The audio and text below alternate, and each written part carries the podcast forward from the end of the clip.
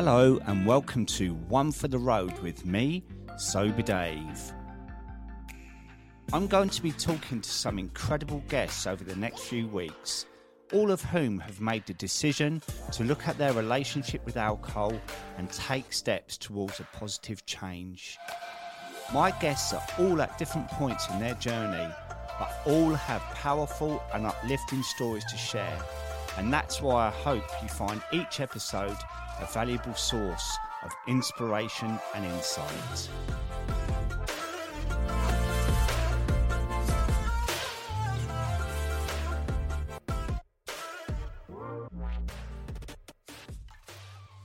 My sponsors for season three of One for the Road are the amazing Rock Sober, a brand established in 2017 and led by brothers Sean and Lee, who are both in recovery and on a shared mission to inspire and support recovering addicts worldwide. Injecting rock and roll into sobriety, Rock Sober offers merchandise and accessories to inspire and empower its community of sober badasses. The boys have recently launched a new range of alcohol free beers which are taking the market by storm.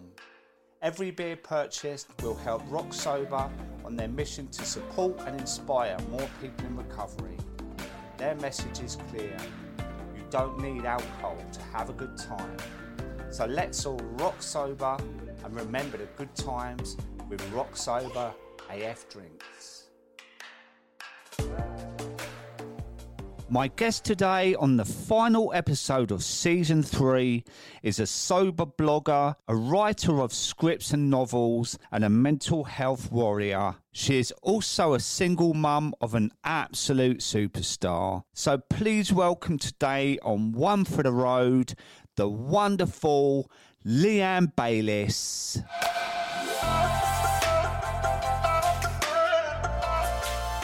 So, Leanne, welcome to my show, One for the Road. We've uh, known each other for a few months now from Instagram, and you are sober little mothered. And I love the work that you do. Uh, I think you're amazing. And I've invited you on today because I know um, your story is really, really powerful. And um, you've kindly agreed to share it today. So, firstly, how are you? Yeah, thank you, Dave. Firstly, thank you for having me on and allowing me to voice, you know, my backstory on, on such a such a platform. I have to say, this podcast has personally helped me through my sobriety, as have you. Feel that we have gone a bit full circle because my sobriety wouldn't have really started if all those months ago 20 something months ago when i started looking at sobriety i hadn't found your account. And i have reached out to you and you know we've been doing things together and i'm so so grateful. Um, but yeah just thank you so much for just doing all the things that you do and hopefully i'm another person behind you now banging that drum as loud as we possibly can so thank you Oh, honestly, you, you are doing so much amazing work. So thank you too, because it's powerful that we bang the drum together in this wonderful yeah. community. So do you want to wind it right back to when you was a little girl? So the story uh, starts, I think, with the trauma, which then progressed to the drinking such a long time ago as as a little girl. I was adopted into a wonderful family that have just treated me no different to anyone else within the family. I have been loved i have been cared for um, but I think throughout childhood, because I was always aware I was adopted and the things that, that did go on and the reason for my adoption, I think that I always struggle to to find connection, to find the piece of the puzzle really. I, I, think i struggle to identify with family. I always and i still do today have questions of where do i get this from? Why do i look like this you know? And i think throughout childhood you don't really know things are affecting you but till later on in life when you look back and you say oh actually i never identified as any you know i couldn't find identification.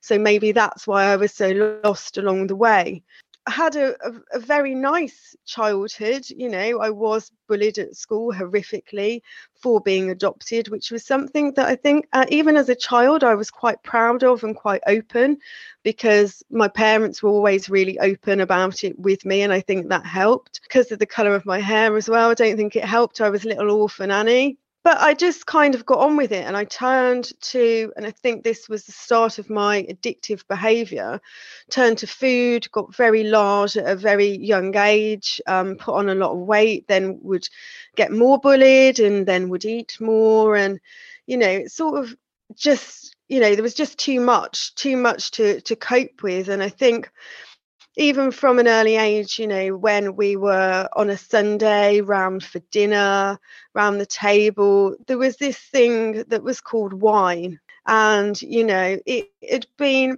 I always saw the adults drinking it and I saw, you know, people having a good time and being these people that, you know, I wanted to be this confident and this shining person that had this voice and could speak. Because I think for a lot of my childhood, I just wanted to hide. I didn't know who I was from not knowing my identification, and I didn't really, you know, I didn't have a set group of friends. I sort of dipped in in and out of everyone. So when you know at nine, ten years old, you you're offered a glass of wine around the table, and it's this magical thing, and you take it because everybody else does it and it was it was just the acceptable odd glass of wine or you know if we were on holiday you know there'd be some wine or half a beer and you could have it.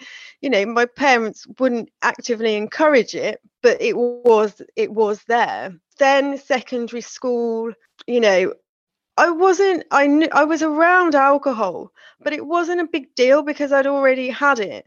So I was just going to have more of it. And it's, you know, I would sneak it into school. Um, I would drink it after school.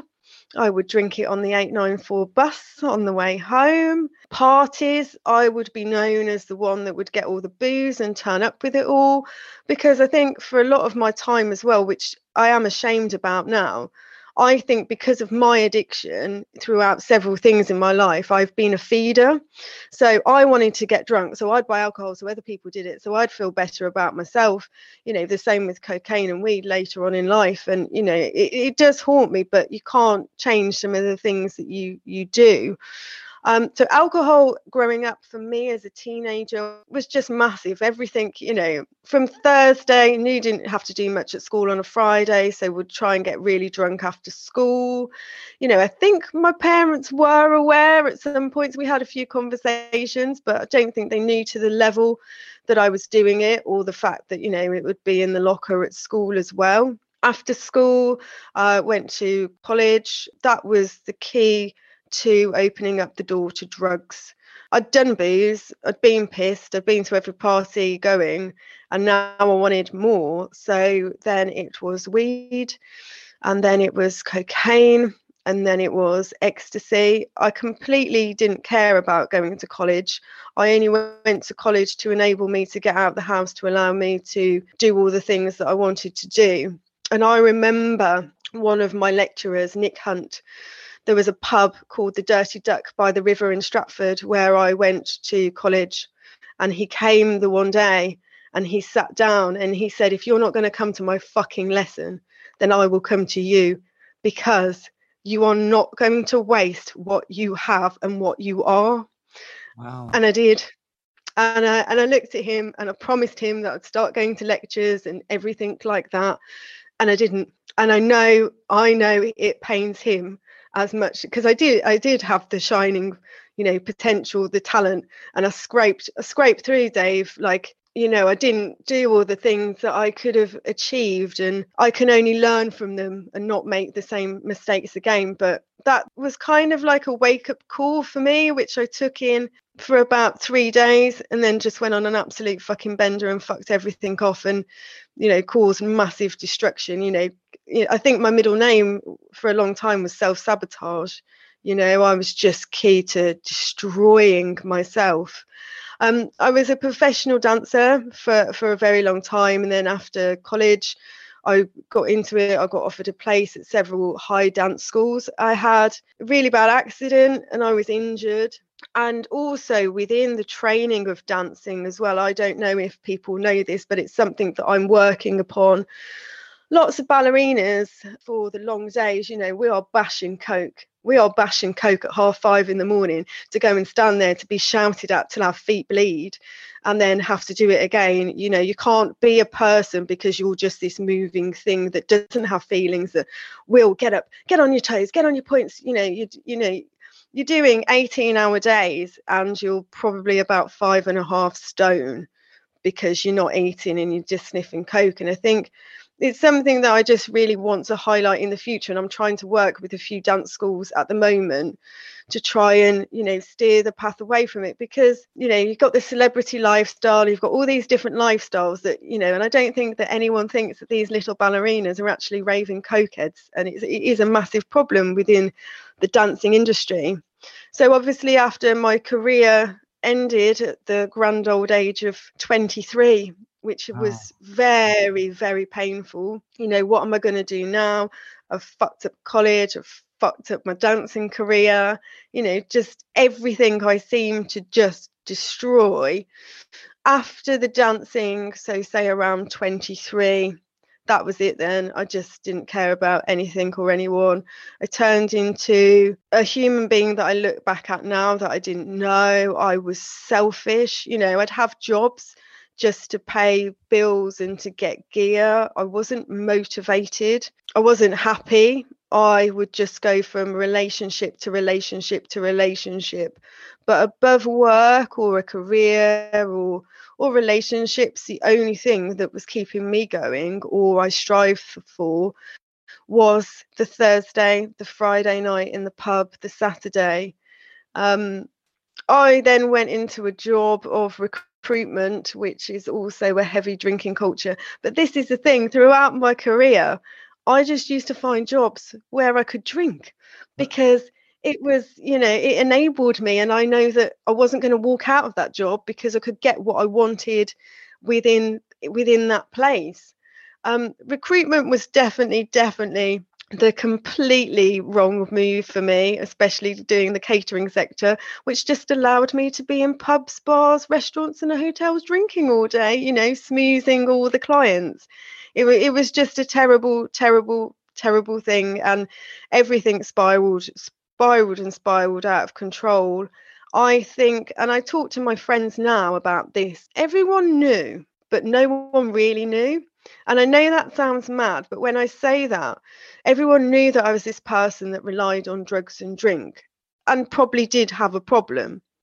But no one knew I was that girl that was getting up and rather than going to the toilet first thing in the morning, it was a line of cocaine on the side that if I didn't have, I'd, you know, be scraping backs of credit cards or looking in my bag for like bits of dust that were probably cigarette ash and stuff like that and I'd still sniff it just to you know crave that that addiction that I had um, nothing really got better. and for years and years, I was in this massive spiral. Like I got out of recruitment because I think at one point I thought, yeah, this is not doing me any any favors at all. So then I decided to run a bar with my friend because I thought that was an even better idea. Obviously, that was that was the start of sobriety really i think looking back at it because detrimentally on several occasions i almost died you know it was uh days it was weeks. I would go on benders for weeks. I would sleep at the bar. I would take money out of the till to buy drugs you know me and my friend both had horrific drink and drug problems and we were running a bar. How old were you when you started this bar?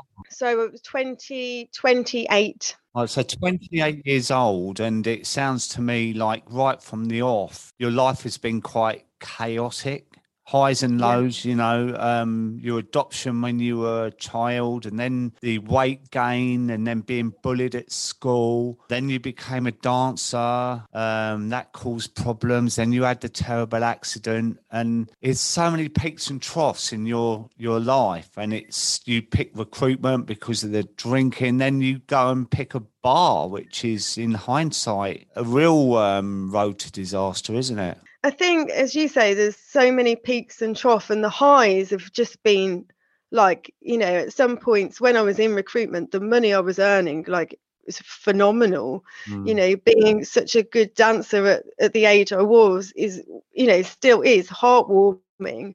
But the lows have been really really low and i've let them continue for years and years. And when i was at the bar i remember the glass wash man coming in to fix the glass washer and he looked at me and he said you need to eat something girl and I said to him, I've had my breakfast this morning. I've had half a bottle of wine, two lines of coke, and a spliff. And he laughed. But that was that was the truth at, mm. at half nine in the morning. And um, it could have gone two ways. That bar could have been the death of me, or what it actually turned out to be in roles reverse was the life of me.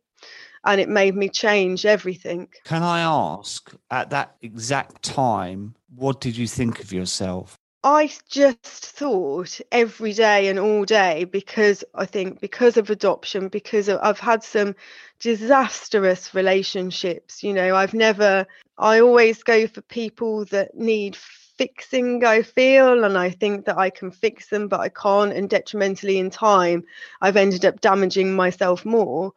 I, I can't really answer that question because I think for such a long time I thought nothing. I didn't think I was bad. I didn't think I was good. I just thought I was nothing. That I felt sometimes that I wasn't worthy of existence. I know that I felt that a lot of the mm-hmm. time. I didn't, and towards the later years, so after about 26, you know, Oh, I have also missed a bit out as well, which I will just briefly go into. But um, I lived in Kavos for two years as a holiday rep as well after the whole dancing career thing. Um, that also didn't it was like I was actively trying to just destroy. I would find things that one would enable me to drink and do drugs, and two, to not have to be who I was, to hide always behind things. And I could never hold a conversation with anyone unless I'd have like had a drink. And uh, as I say, I think I just didn't feel worthy of existence. And some days I look back at that that girl who I was, and she was numb she she actually she felt worthless but she felt numb and she mm. didn't care whether she she took a breath she didn't care if she she was dead she didn't acknowledge anything or anyone around her you know i know that you can probably relate to this but when you are I, I, I identify as a functioning alcoholic. A lot of people didn't know I was doing what I did. I still got up for work. I still got dressed. I still looked you know nice and you know still washed my clothes paid my bills you know had a roof over my head. But you know it's you become very selfish. There is nothing around you but you. There is only what you need to feed yourself your mind your body and uh, essentially your addiction. Mm. and it's only stepping out of it and looking back that I think, oh, that girl, even though she had all those problems, even though she was an addict, she still had so much going for her. And I wish I could step back and one, give that girl a hug, and two, you know, tell her that everything will be all right and that there is special magic within her that she just needs to pull out, you know. And I think and just I wasn't very good at which is funny now because the amount I talk as you know on Instagram and things like this but I just wasn't very good at talking just wasn't very good at talking and when you hold stuff in for such a long time decades mm. and you've just destroyed yourself through through alcohol you just become an ultimate mess like an an untiable knot I always like to refer to knots that I was just so twisted. I was so bitter and I was so twisted. Towards the end of the bar life, I found out I was pregnant with my daughter Darcey, um, who is now almost five. Can't believe how the time has gone so quick. It was a shock. She wasn't planned. I wasn't in a loving relationship. Best thing though that has ever happened to me. Darcey's father left me during pregnancy. So that was a bitter pill to swallow as well, knowing that I was going to do all of this alone. Went for just a normal scan, um, 20 week scan. And then they called me into another room to have another scan. And then they called me into another room to have another scan. And I thought, there's something going on here I was called into a room and they informed me that Darcey was um, had a heart condition called pulmonary atresia. Um, that they could see some other things on her heart as well, and they couldn't tell me the other things what they would be. I had a list of different things that she could also be born with that were linked to cognitive heart disease and and all other things that could possibly she could have.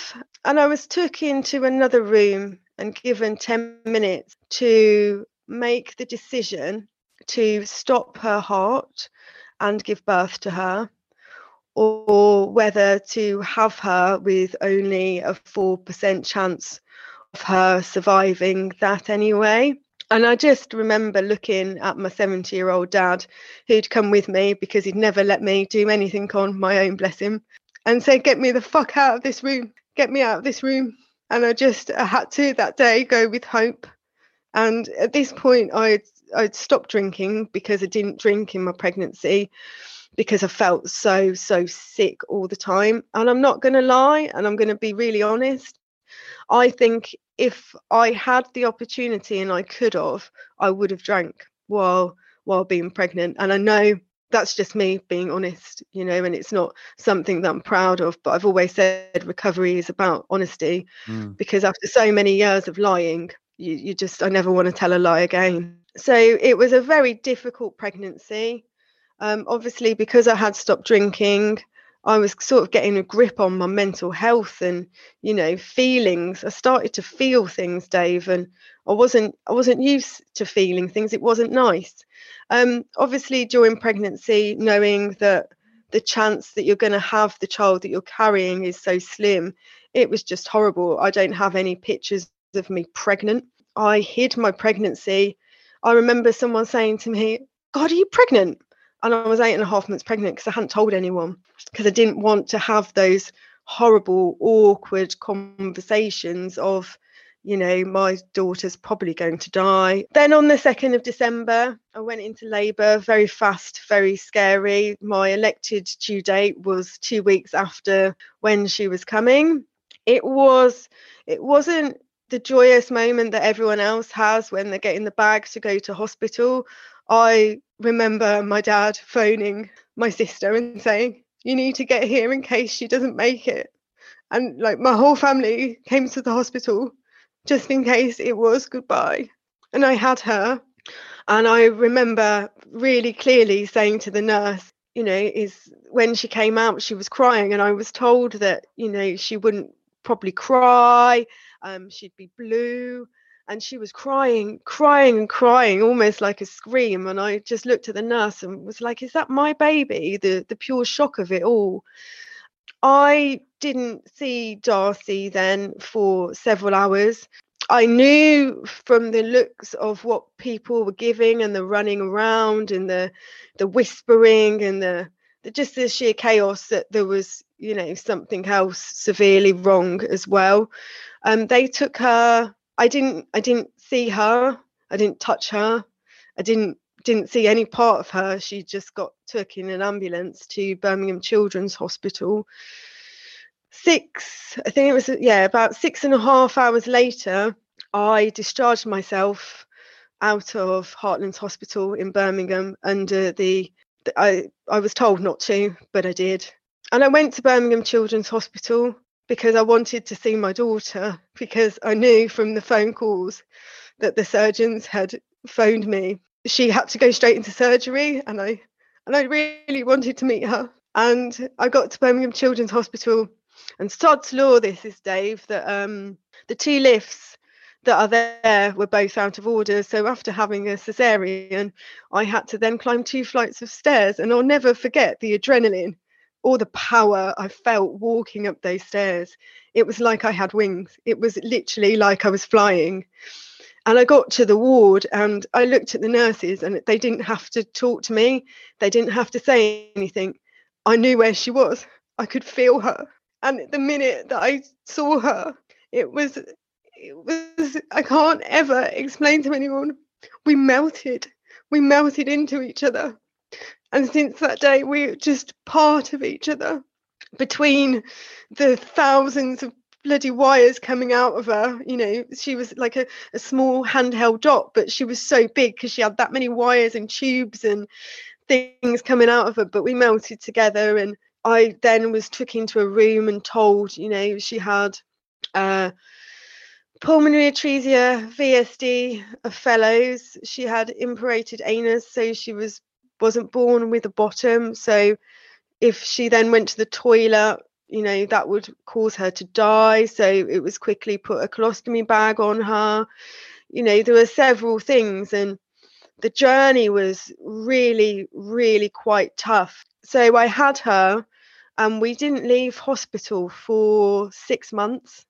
We were in there from the day that she was born for 6 months. So you know the nice uh, part of you know, you see these people lying on the sofas with the babies lying on their chest and stuff like that. My time with my newborn was spent around lots of watching lots of other people and their struggles. And this is when alcohol started to creep in again. You know, there was a pub called the Jekyll and Hyde opposite, and I would have friends come in to say hi to me and hi to Darcey and my parents.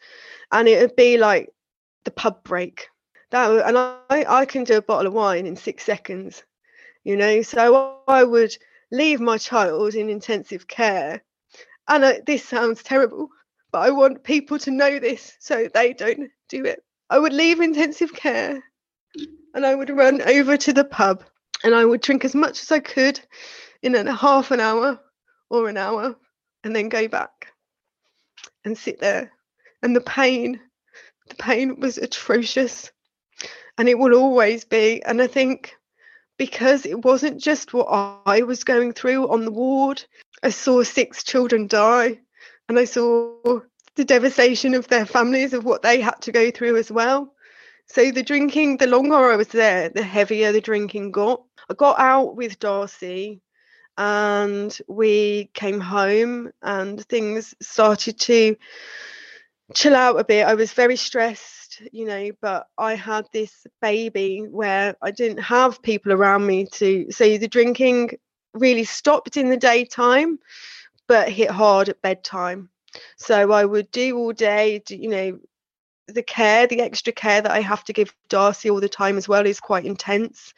And for the first, when I first had her home for the first six months, we had an Aptomat, which is where it basically alarms if they stop breathing. So even at night time when she was asleep, I would put my alarm on my phone every half an hour.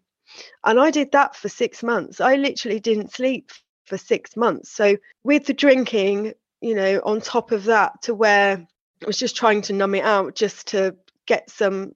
I didn't want to feel any of these feelings. So drinking was just numbing everything out.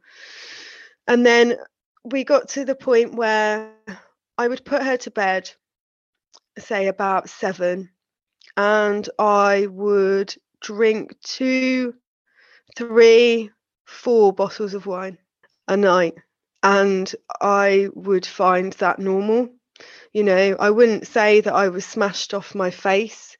I wouldn't say that I was unable to care for my child. I, would call myself tipsy because I was so used to drinking that quantity and that amount, it didn't really seem to touch the sides. So months later, uh, started to try and get my life back. We we have always been and will always be in and out of hospital. Darcey's on operation 39.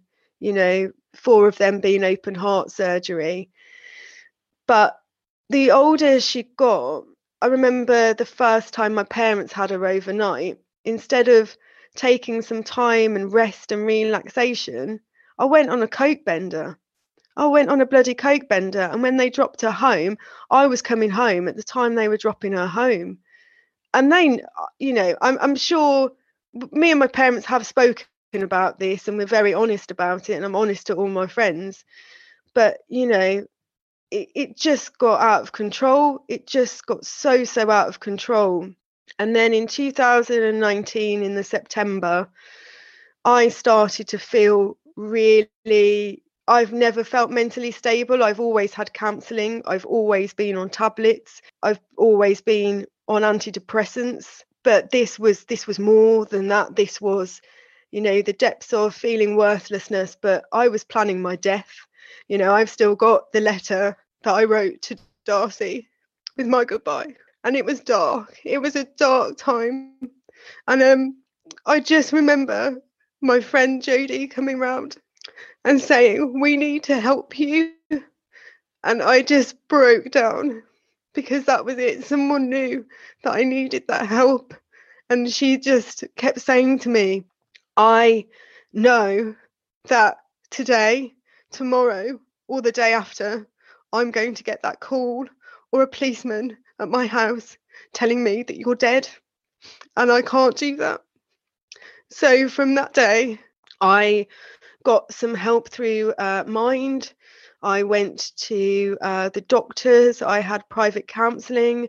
I had CBT. I was diagnosed uh, with postnatal depression, post traumatic stress disorder, anxiety, depression. And I didn't realise how severe all my trauma had been throughout the years, especially the reason behind my adoption. And I got help and my help was for my mental health because at this point, Dave, even though I knew I was heavily drinking, you know, I was just drinking to obviously help my mental health. I still had a very, I was very detached from the fact that I had a drinking problem.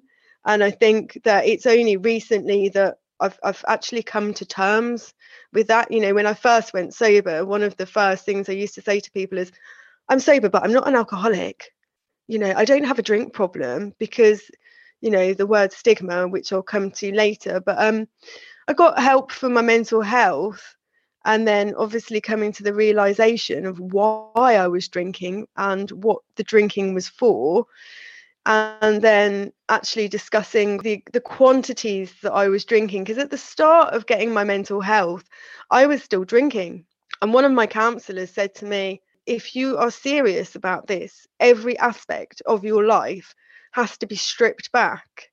And can you not just go two months without alcohol and see what change that it does? And it was like, I remember coming out of the counseling session and I went straight to uh, straight to the pub, didn't I? Like an idiot, straight to the pub. But I had one pint and I thought about what he'd said to me and I thought, actually, the only thing that I haven't tried throughout my life is taking alcohol away. You know, I've swapped groups of friends when people have pissed me off. I've changed jobs when I don't like my job anymore. And, you know, have I really looked at, at this thing called alcohol? You know, drugs after Darcey um, didn't didn't really happen to be honest because I just never wanted to do them around her. I would have a bender if she was away for the evening. But drink, you just think it's this thing that because it's in the supermarket, it's all right. And because everyone else does it, it's it, it's okay and it's not. So this was September 2009 and it took me till July 2020 to come round to the idea of quitting booze. I mean, I tried and I failed and then I'd try and I'd and I'd fail. But each time I tried and I had a lapse, it was never as big as the one before, and it was never a full-on bender. It was like my mind was just trying to convince myself that this is something that I should do, but I had to do it slowly. I couldn't just delve into it. And on the 20th of July, uh, 25th of July 2020 was my last drink.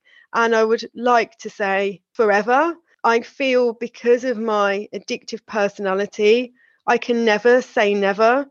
But my God, I've worked so hard that I, I hope it is forever and that things don't go back to the way they were because I never knew for 38 years, well, 36, I'm going to say, give two almost of sobriety, of who I was, you know, and I can't get those things back. And I look at all the times when I thought I was having fun or living this, you know, this great life because I had money and I was out all the time and I was partying, but I don't remember my 18th birthday. I don't remember my 21st. I don't remember my 30th.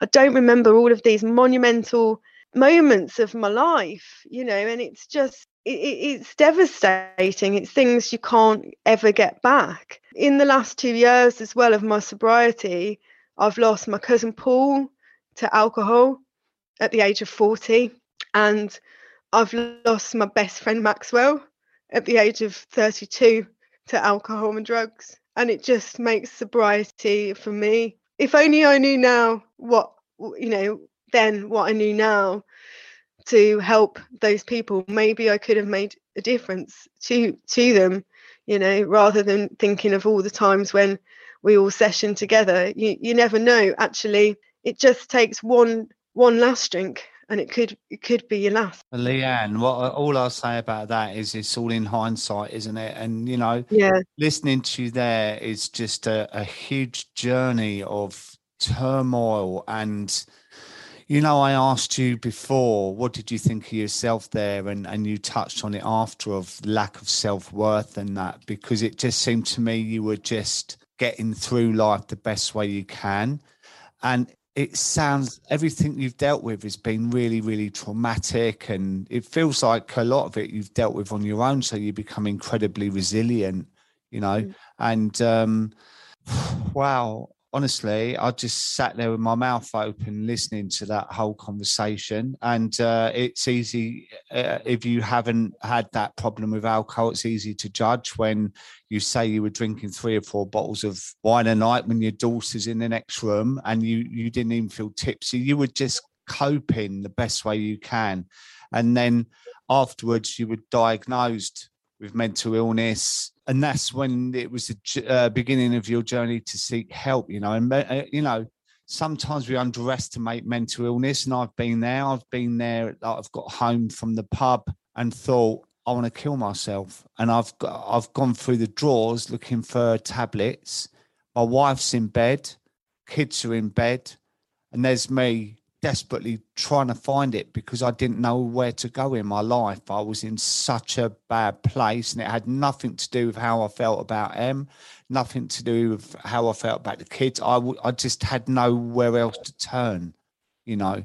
So I totally understand that. I think for me as well, I don't know about you, I just always, no one made me feel like this, but I just felt like a burden. I bought nothing but badness, you know, nothing good happened in my life. I've got, you know, I failed at this, I failed at that, you know, my daughter's poor, you know, just I've always felt like I came with no goodness. I just came with badness. And and I think that's why I just had so little time for myself in the end, you know.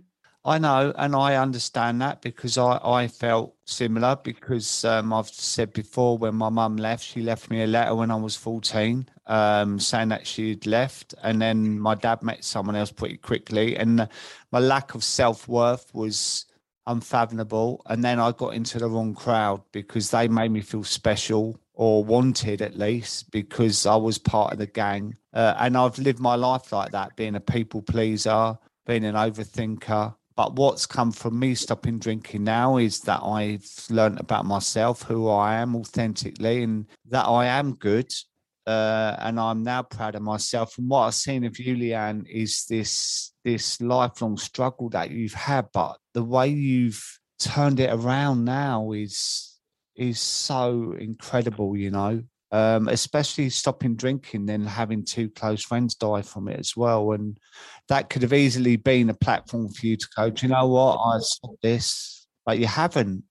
And I, and I have, you know, from the deaths of those two people, I have seen people in my circle of friends, you know, it, it has affected them and they are drinking more, you know. Mm. And um, there's there's one friend of mine who's actually through me doing it. It was the guy that I actually ran the bar with, who's also now gone sober and he's two months sober now. Wow. You know, and it, and I think it is a case of, for me, it was life or death. Mm. You know, and I hope people aren't at that stage where it's like, I don't want to live anymore. And I look back and the love I have for my child, you know, she's changed my life. How did I get to the point where I was going to leave that? You know mm. how you know the dark days were the darkest of times and i think that's why now the thrive i have for life is just I shock myself some days of you know the things that I sit there in the morning in my bed and plan in my head. Mm. You know, these are dreams that I'm making reality now that are coming true and it, it's not easy to I remember sitting down with my parents and saying, I'm going to start talking about my journey and I'm going to be open about it. And my dad went, I'm really proud of you. Mm. And that that was a moment of time when I just, you know, it, it's very hard as a parent, you know, because I think about how I'd feel if Darcey was like me. It must be awful, you know, to watch your child in this self-destructive mode. But what my dad and my mum see now is I turned it round. I could have carried on, I could have given up, but I didn't. And as my dad says, you don't know who the value that you bring around you. You know, you he says that I've got like an aura around me and that uh, I was meant to be here to to hmm. share everything. And I do believe sometimes you know, as you said, the resilience for the million and one times I've been knocked or pushed or hit down, I've stood up again and mm, I've got yeah. up stronger and I've got up taller. And now it's about I want to share my my knowledge and my living experience with others because I just don't want anyone to be sat like I was, you know, looking at light fittings thinking, well, that hold my weight will I be able to do it or is it going to work or you know sitting planning which train you're going to jump off in front you know it's um it's a dark dark time and I can't believe that I was there. And uh, some days I can't believe I'm out of it because it's it's like a trickery thing isn't it? You're mm. you're on this recovery journey that I said earlier because I actually posted on Instagram my goodbye letter to alcohol after I had a chat with you the other day actually. Um and it and it was so it was so hard and so poignant but i said in my letter that we will never me and alcohol will never be completely separated you know we will never be divorced properly because i always have to bump into you in the supermarket at a party you know at friends houses but i've just got to avoid you and i know how to steer clear of you now and i know that my goodbye is my final goodbye. You'll never pull me back into that bed. You know, like an ex. You know, it, mm. it's over for good.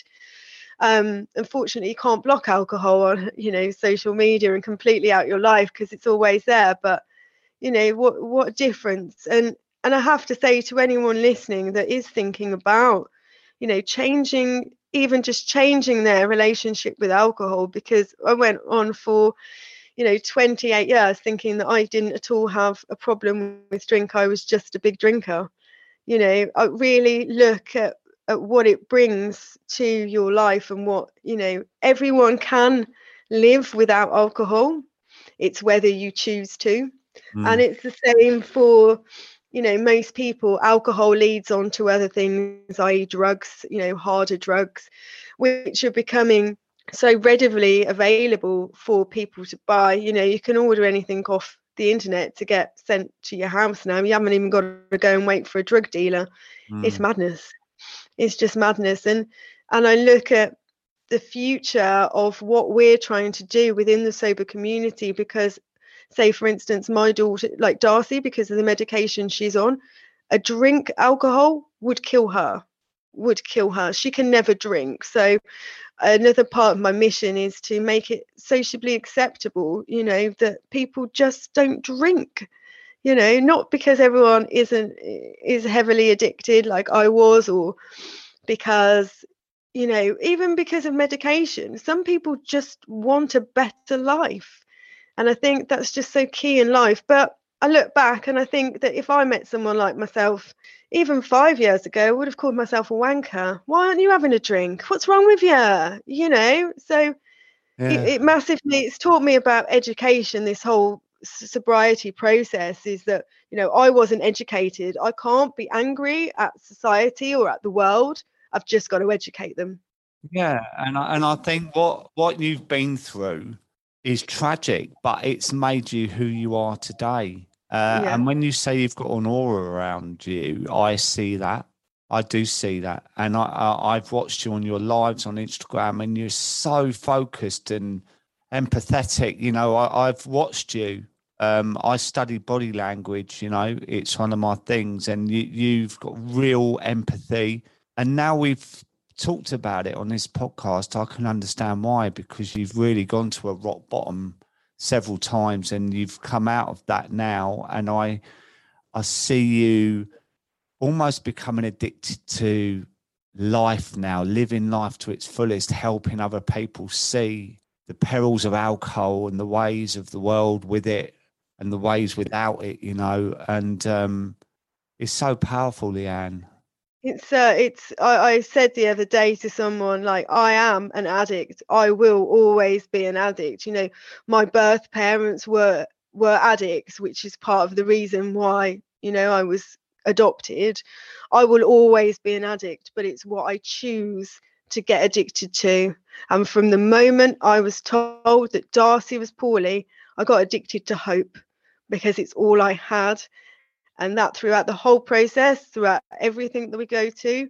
Darcey may not have the same life expectancy as another child, but I hope, and that's all I have is hope every day. But what I will do for the future and now is I will be present for every second I have with her because it's so precious. I'm addicted to hope. I'm addicted to educating people because, as I say, you know, you can't get cross at people if they don't know, you know? And I think that's key. And I'm addicted to sobriety. From going from being such a, you know, people, my nickname was Winehouse. People used to call me Winehouse and think, and think it was funny. And I'd be like, yeah, yeah. But now I'm addicted to sobriety and, and, and spreading the word and focusing on how we can change people's mindset because I think that if I was taught at a young age or in school of what this could do, or I could see a story when I was 15 of a 38 year old woman of what happened to her and everything that she went through, my choices would have been different. I'm not going to say that I probably wouldn't have had a drink because which teenage kid doesn't want to try a bottle of pop? Do you know what I mean? But my life choices would have been different. And, you know, I'm here now I do a different, completely different job. I'm now a writer. I've written a couple of books which are coming out next year, which I never thought would happen. You know, I'm working on apps with people. I get to work within the sober community. Life is wonderful. For such a long time, I hated the word life. And I think most of the time I just wished it away.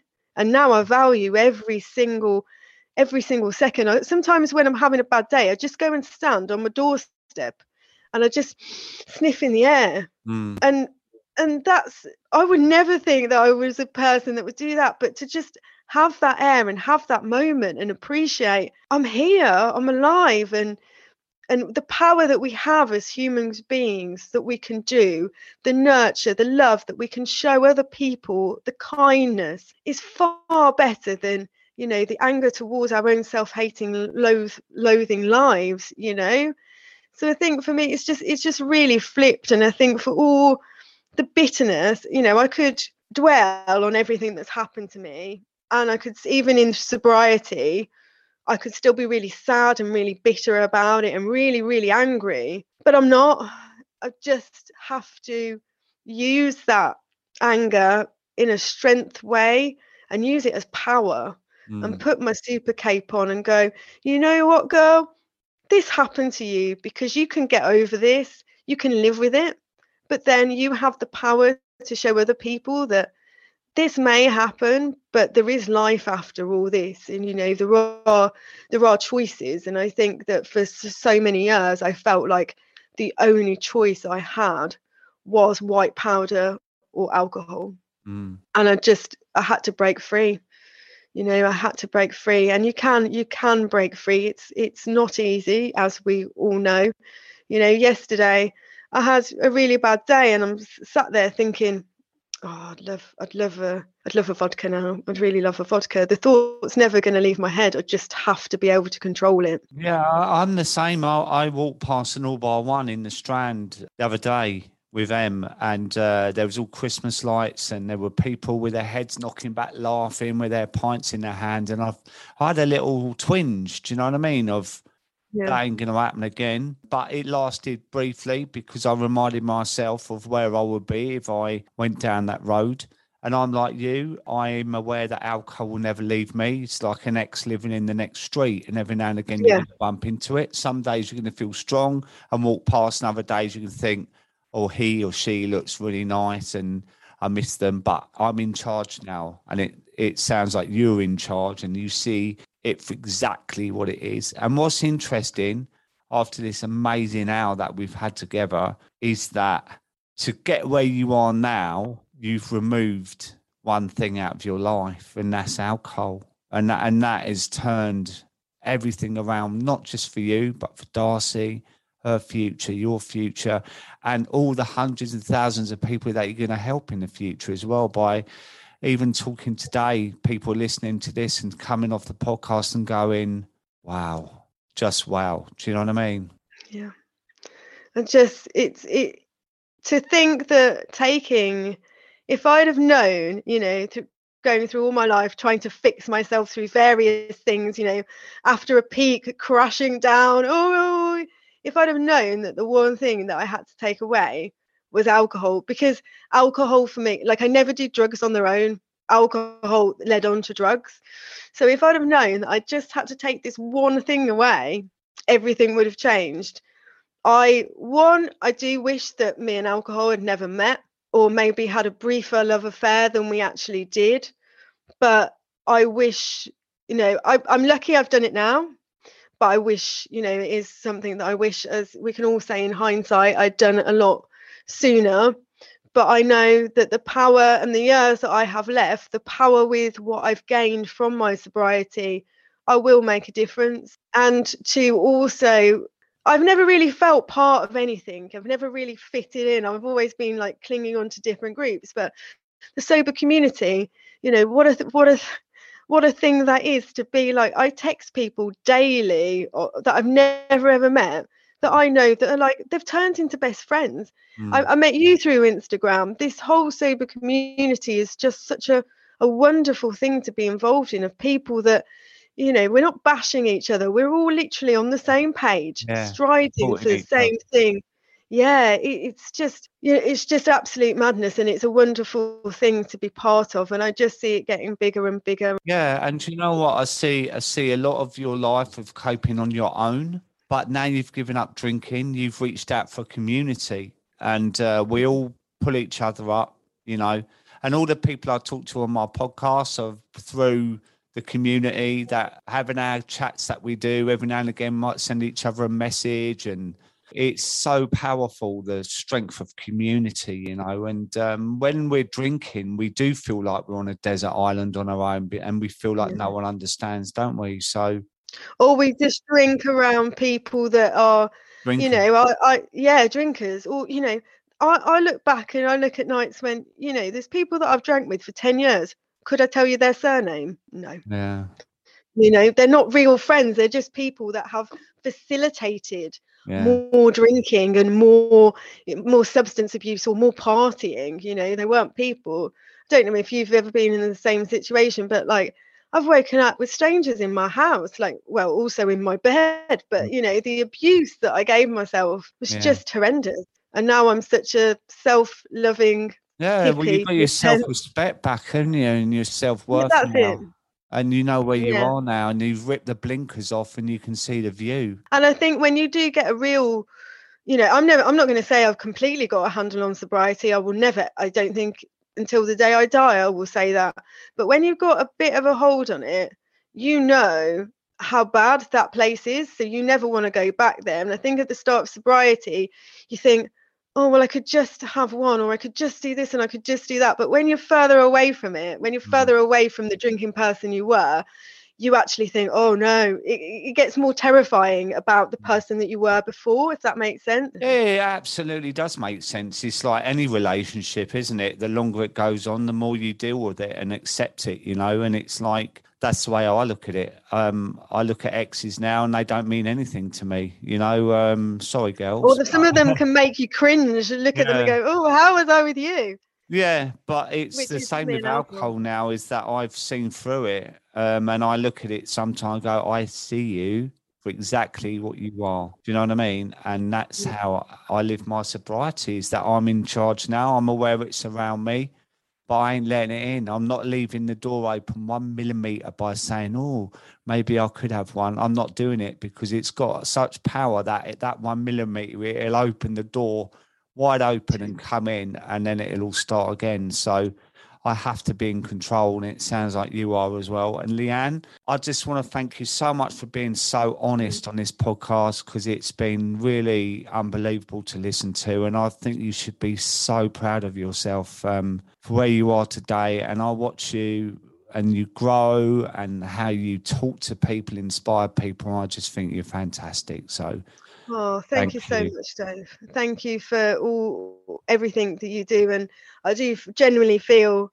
that I wouldn't be sat here today without you. You know, and I hope would. it is to the future. No, uh, you know, I, I do, I do mean that on the dark days of the early sobriety, just to be able to go and look at someone's account because you're not ready to speak to someone and scroll down and, and read their wisdom and know that there is hope because you gave me hope is uh, is a wonderful thing and i just i want to pass that forward what you passed on to me i want to pass on and if we keep passing it on i do genuinely feel like the world's going to be a different place in a few years dave it's going to be a different place Well, I'm sure there's been thousands of people who've listened to this and been inspired by um, your journey. So thank you again. And Yeah. um, one day we will meet in real life, hopefully. we will we will And uh, you, Dave. meantime, you take care and thanks again, Leanne. and you thanks dave Bye. bye bye bye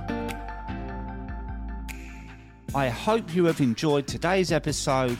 Thank you so much for listening. One for the Road can be found on all the usual podcast platforms, and now you can subscribe to my new platform on Patreon, where you can watch the live, unedited video recordings, and you also get two bonus podcasts per month. The link is on my show notes. You can also find me on Instagram at SoberDave. And please don't forget to subscribe. And if you get a chance, please leave a review. Until then, have a great week and see you next time.